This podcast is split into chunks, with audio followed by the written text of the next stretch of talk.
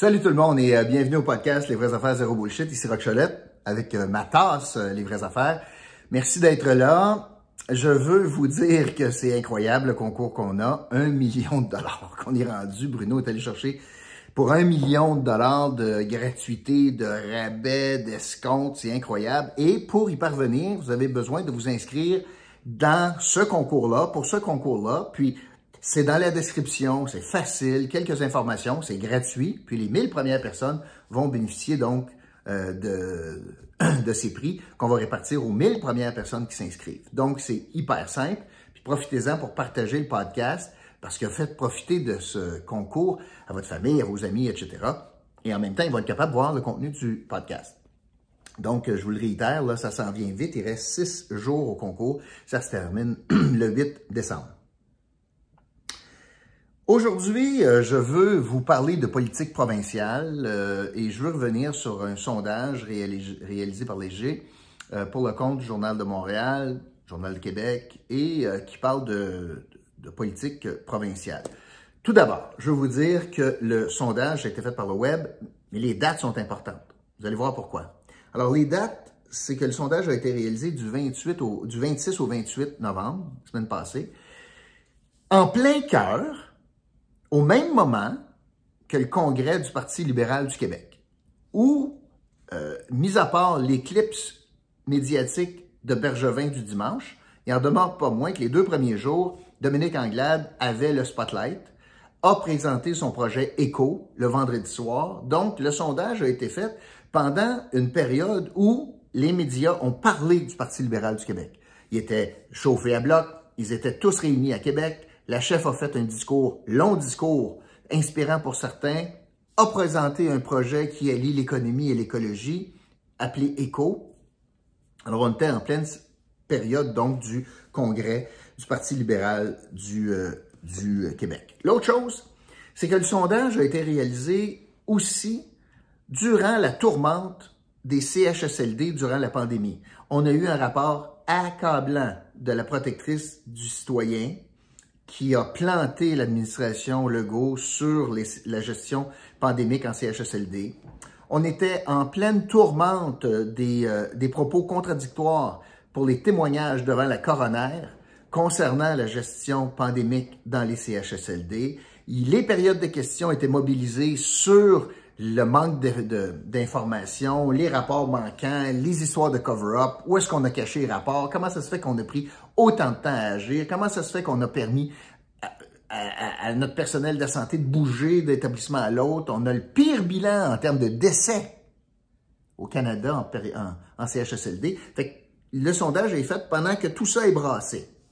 Alors, c'est négatif pour le gouvernement, c'est théoriquement positif pour les libéraux, puis on s'en va sonder les, euh, les Québécois. Euh, il y a plusieurs chiffres que je veux vous dire aujourd'hui, mais je vais faire ça assez simplement. Tout d'abord, je veux vous dire que quand on a posé la question, euh, notamment sur la gestion de la COVID dans les CHSLD, 60% des Québécois se sont dit insatisfaits de ça. C'est quand même très élevé. C'est le pire score au Canada. Euh, d'insatisfaction, taux d'insatisfaction du gouvernement. Mais c'est sur un élément. Mais, euh, en plus, on a sondé euh, les Québécois sur notamment des aspects de santé. Et il y a pas mal de Québécois qui sont très déçus du gouvernement Legault en matière de santé. donc, en matière de si on évalue ça là, de façon générale, est-ce qu'ils font un mauvais travail? Combien de personnes trouvent que le gouvernement de François Legault fait un mauvais travail en matière d'accès aux médecins de famille? Ben, il y avait 62% des Québécois qui trouvent qu'ils font pas une bonne job. À juste titre, il y a plus de monde sur la liste d'attente. Quand même, moi, c'est l'inverse. là. C'est ceux qui, sont, qui trouvent qu'ils font une bonne job qui m'intéressent ou qui m'étonnent. Euh, mauvais travail, euh, conditions de vie des aînés, 60% Je vous le disais, gestion pandémique, CHSLD, 60% des gens. Puis gestion du réseau de la santé dans son ensemble, 54% donc plus qu'un sur deux qui répondent, qui disent que les, le gouvernement Legault, il gère pas bien le réseau de la santé. Donc, la santé étant au cœur, là, parmi les premières priorités des Québécois, on a de très mauvaises notes en matière de santé. On a une mauvaise note, la pire note en matière de gestion de CHSLD, en matière pandémique. Ça, ça devait mettre la table. Ça, ça devrait, les Québécois sont lucides. Les Québécois disent, non, non, vous sont pas bons, vous n'êtes pas bons en matière de santé. Alors, les Québécois sont très lucides par rapport à la piètre performance du gouvernement Legault en matière de santé, malgré des talents de communicateur de Christian Dubé, puis qui fait son possible. Mais malgré ça, malgré que les Québécois trouvent qu'ils font pas une bonne job, on arrive puis on évalue les intentions de vote. Puis les intentions de vote, ça rime pas avec la déception québécoise en matière, des Québécois en matière de gestion de la santé, que ce soit en pandémie ou que ce soit les autres volets de la santé. Il n'y a pas de lien. Pourquoi? Écoutez bien ça. Je vous explique là que le monde ne sont pas contents en santé. Puis quand tu regardes les intentions de vote, les caquistes mènent avec 46% d'appui. Le plus proche, c'est le PLQ, le parti de Dominique Anglade, sont à 20% 20 On est loin du 46 Québec solidaire est à 13% ex aequo avec le PQ.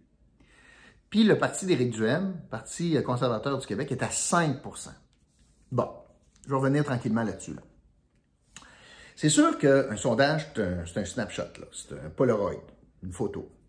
Mais on peut comparer la photo par rapport à l'ancienne photo. L'ancienne photo au mois d'octobre. Ben, François Legault perd juste un point. Le PLQ est stable, n'augmente pas. Québec solidaire monte de 2. PQ monte de 2. Puis le Parti conservateur baisse de 3. Je vous rappelle que le moment du sondage est important. Comment Dominique Anglade peut être stable? Ça, c'est ça qui est inquiétant dans l'histoire.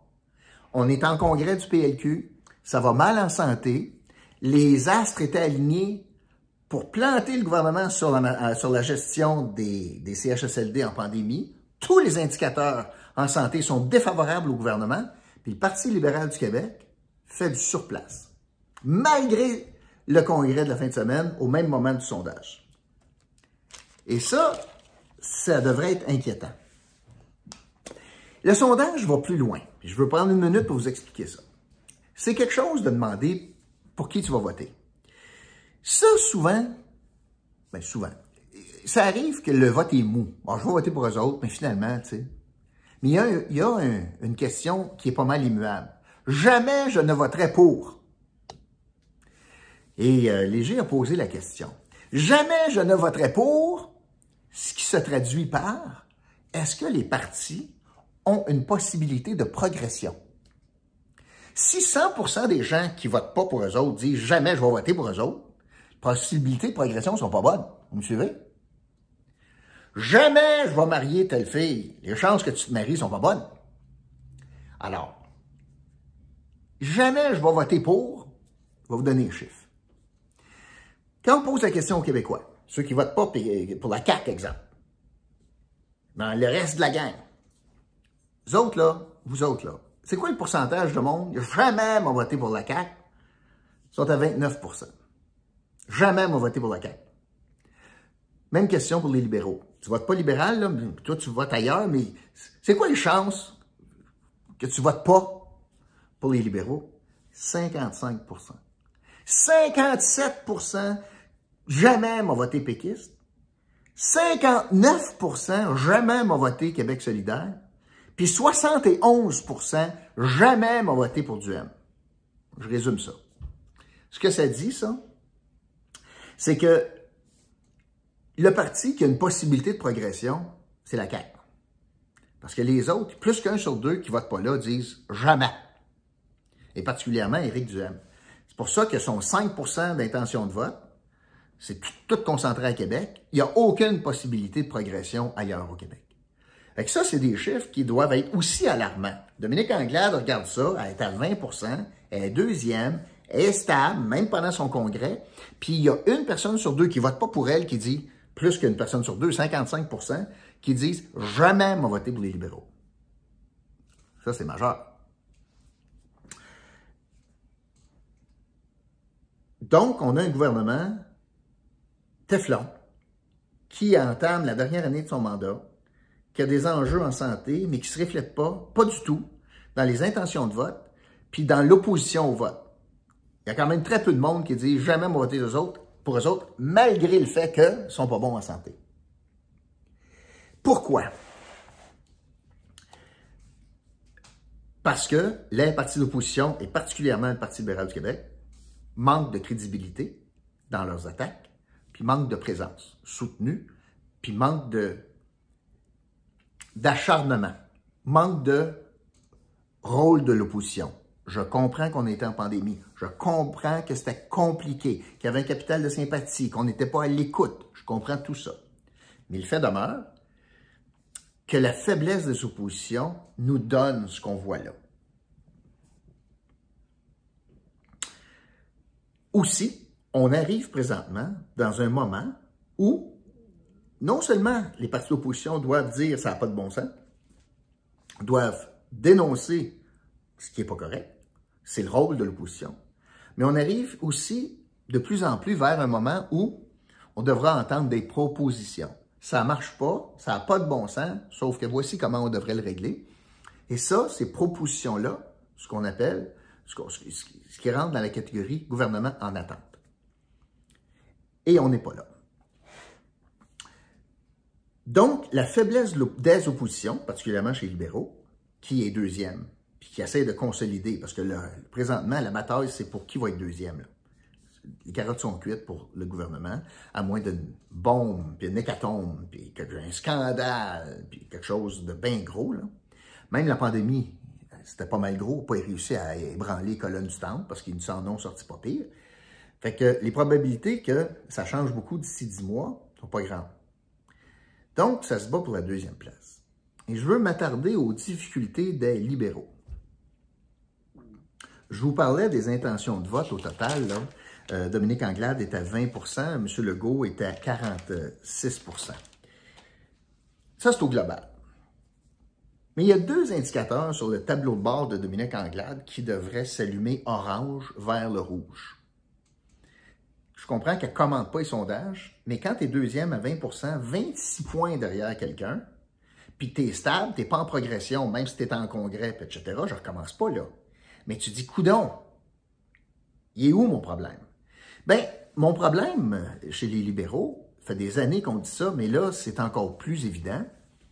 Les problèmes chez les libéraux sont catégorisés par le vote francophone puis le vote à l'extérieur de Montréal et de Québec. francophones. Je fais un sondage juste chez les francophones. le même sondage, mais j'isole les francophones de l'équation. Intention de vote. Intention de vote. Rappelez-vous, 46-20. Encore ma cafetière. 46-20. Si j'isole le vote francophone, la CAQ est à 52, les libéraux à 9. À 9. On passe de 20 global à 9 chez les francophones. Ça, c'est inquiétant. C'est pour ça que vous voyez un virage plus nationaliste. Mais pas faire à croire qu'ils sont plus nationalistes que le PQ puis que la CAQ. Ça sonne faux. Mais à 9% c'est très inquiétant. Fait qu'ils ont un enjeu chez les francophones. Puis évidemment, quand on dit francophone, il y a un lien évident avec les régions, mais je vais essayer d'isoler maintenant les régions dans les intentions de vote. Bien, François Legault, dans les régions, est à 52. Même score que les francophones, c'est drôle, hein? Les libéraux sont à 13 dans les régions. Euh, et là, évidemment, j'embarque francophone allophone. Ce qui veut dire qu'ici, on a eu les anglophones de l'Outaouais qui ont joué là-dedans qui ont fait monter le score à 13, mais ce qui était anémique de toute façon. Pourquoi les libéraux sont si faibles? Alors que des enjeux de santé, donc où ils sont pas bons, la CAQ, les enjeux de santé sont partout présents sur le territoire pour les francophones comme pour les anglophones. Si j'enlève l'aspect identitaire, puis nationaliste, puis linguistique de l'équation, il y a un os pour les libéraux dans les régions du Québec. Il y a des urgences fermées un peu partout au Québec. On a la plus grosse urgence de fermer à Gatineau. Sanitaire, il y a un gars qui est mort parce que l'urgence est fermée. La Chine s'est fermée. On n'est pas en région, je comprends. Mais euh, dans, euh, dans la région de Sherbrooke, même chose. Il y a des urgences de fermer et ça va pas bien en matière de santé. Il y a un os. Encore faut-il que l'équipe libérale décide de brasser ça, puis de montrer ça. Dominique Anglade a congédié sa porte-parole en santé, Marie Montpetit. Puis quand vient le temps de défendre des aspects régionaux de la santé, ils sont très faibles. Notamment, c'est quand la dernière fois que vous avez entendu l'équipe libérale en Outaouais, ils ont des députés, là, l'équipe libérale en Outaouais se déchirait à chemise à cause de la fermeture de l'urgence de Gatineau. Marise Godreau, on ne l'entend pas, jamais, sur rien. Et André Fortin, il y a tellement d'autres rôles qu'il a abordé la question rapidement mais pour, de Gatineau, mais pour parler de sanitaire aujourd'hui à l'Assemblée nationale. Alors, qui devrait être présent en Outaouais pour dénoncer ça, de tenter de trouver des solutions, de s'allier avec les médecins, de s'allier, mais ils ne sont pas là. Aussi, j'en parlais hier, une autre belle occasion, le gouvernement présentement, via l'attitude arrogante de Mathieu Lacombe, est en train de dire, vous autres, l'Outaouais, vous n'avez pas un mot à dire sur le choix de l'emplacement du nouvel hôpital. Il va avoir des impacts de santé majeurs. Ça, j'enlève même tous les aspects environnementaux, puis tous les aspects de l'impact de la ville. J'en ai déjà parlé de ça. Mettons, je ne parle pas de ça. Juste l'aspect santé. De dire que Mathieu Lacombe dit, c'est pas de vos affaires les critères, puis vous n'avez pas un mot à dire, puis il est trop tard. Où sont les libéraux pour dénoncer ça?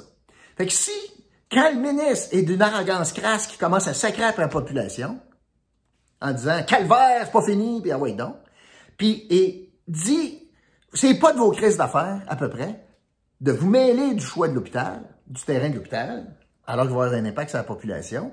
Imagine, tu mets ça dans les hautes plaines, dans le fond. Imagine, tu pars de l'ambulance, toi, de Buckingham. Bonne chance. Il y a des impacts majeurs sur la qualité des soins. Chaque minute compte pour des ACV, pour des crises cardiaques. Il y a des impacts majeurs sur la qualité des soins. Et les libéraux sont absents du débat.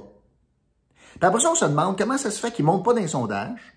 Comment ça se fait que pendant leur congrès, ils sont stables? Comment ça se fait qu'ils sont à 9% chez les francophones? Comment ça se fait qu'ils sont à 13% des régions? Posez-vous pas la question. Ils sont nulle part. Ils sont invisibles. Je vous répète, là, en politique, c'est une question de réfrigérateur. Faut que tu montres que le réfrigérateur est cassé. Tu dis quoi? Il est cassé en santé. Il est cassé. Mais on n'est pas capable chez les libéraux de démontrer ça. Après que tu as démontré ça, faut que tu offres un choix. Tu magasines LG, Samsung, Frigidaire, Alouette. Puis après ça, le monde décide. Mais écoute, on n'est même pas chez les libéraux capable de montrer que le frigidaire est cassé. C'est du bout des lèvres. On dénonce même pas l'attitude complètement méprisante de, Mathieu Lacombe envers les résidents de l'Outaouais en matière de santé. Jamais. Euh, défendre le Pontiac pour André Fortin, imagine si tu mets ça, tu pars de Campbell's Bay pour t'en aller dans les Hautes-Plaines. Bonne chance avec ta crise de cœur. Il est nulle part. Marise Godreau est nulle part. Puis on se demande pourquoi ça monte pas d'un chiffre. Mais c'est pas très, très compliqué. Parce qu'ils sont complètement invisibles. Et ça me fait tellement peine de vous dire ça aujourd'hui parce que aujourd'hui est une journée importante dans l'histoire du Québec. Le 2 décembre 1985, Robert Bourassa revenait prendre le pouvoir au Québec. Après un passage chez le PQ, que le PQ a pris le, pouvoir, les années 76 et subséquentes, M. Bourassa est parti, s'est exilé, s'est ressourcé, est revenu et a gagné 99 sièges sur 122, laissant 23 sièges au Parti québécois. Lui-même avait perdu dans la circonscription de Bertrand. Mais il avait repris le pouvoir au Québec le 2 décembre 85. Et je regarde le Parti libéral du Québec aujourd'hui, 36 ans plus tard, le leg de Bourassa, comment on est en train de le torpiller avec Dominique Anglade. C'est ahurissant. Et pour la petite mémoire, si ça vous intéresse, je veux vous rappeler qui avait été élu en Outaouais le 2 décembre 1985. Moi, j'avais fait la campagne à tous les jours à l'époque avec le candidat dans Hall, qui avait gagné encore. C'était Gilles Rochelot. Est-ce que vous vous souvenez qui était député à l'époque, avait été élu le 2 décembre chez les libéraux? Un homme que j'affectionnais beaucoup, Michel Gratton, avait gagné dans le comté de Gatineau. Bob Middlemiss, ancien ministre des Transports, avait été élu dans Pontiac.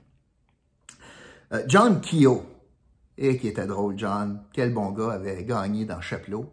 Et Mark Assad avait gagné dans Papineau, à l'époque, le 2 décembre 1985. Je trouvais ça assez ironique, moi, aujourd'hui, de me rappeler de l'élection historique de Bourassa, après avoir traversé le désert pendant huit ans, avait réussi à gagner le cœur des Québécois en, remportant 99 sièges sur 122. 99 sièges sur 122, c'est quand même pas rien.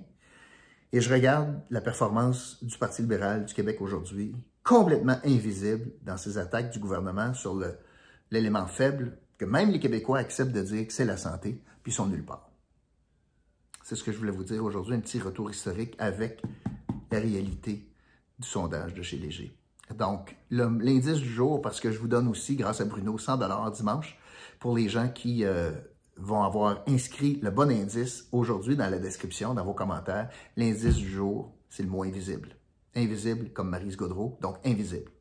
Voilà, merci d'avoir été là et euh, je vous retrouve demain, le Millimélo, pour un autre podcast, Les vraies affaires zéro bullshit. OK, salut tout le monde. Bye.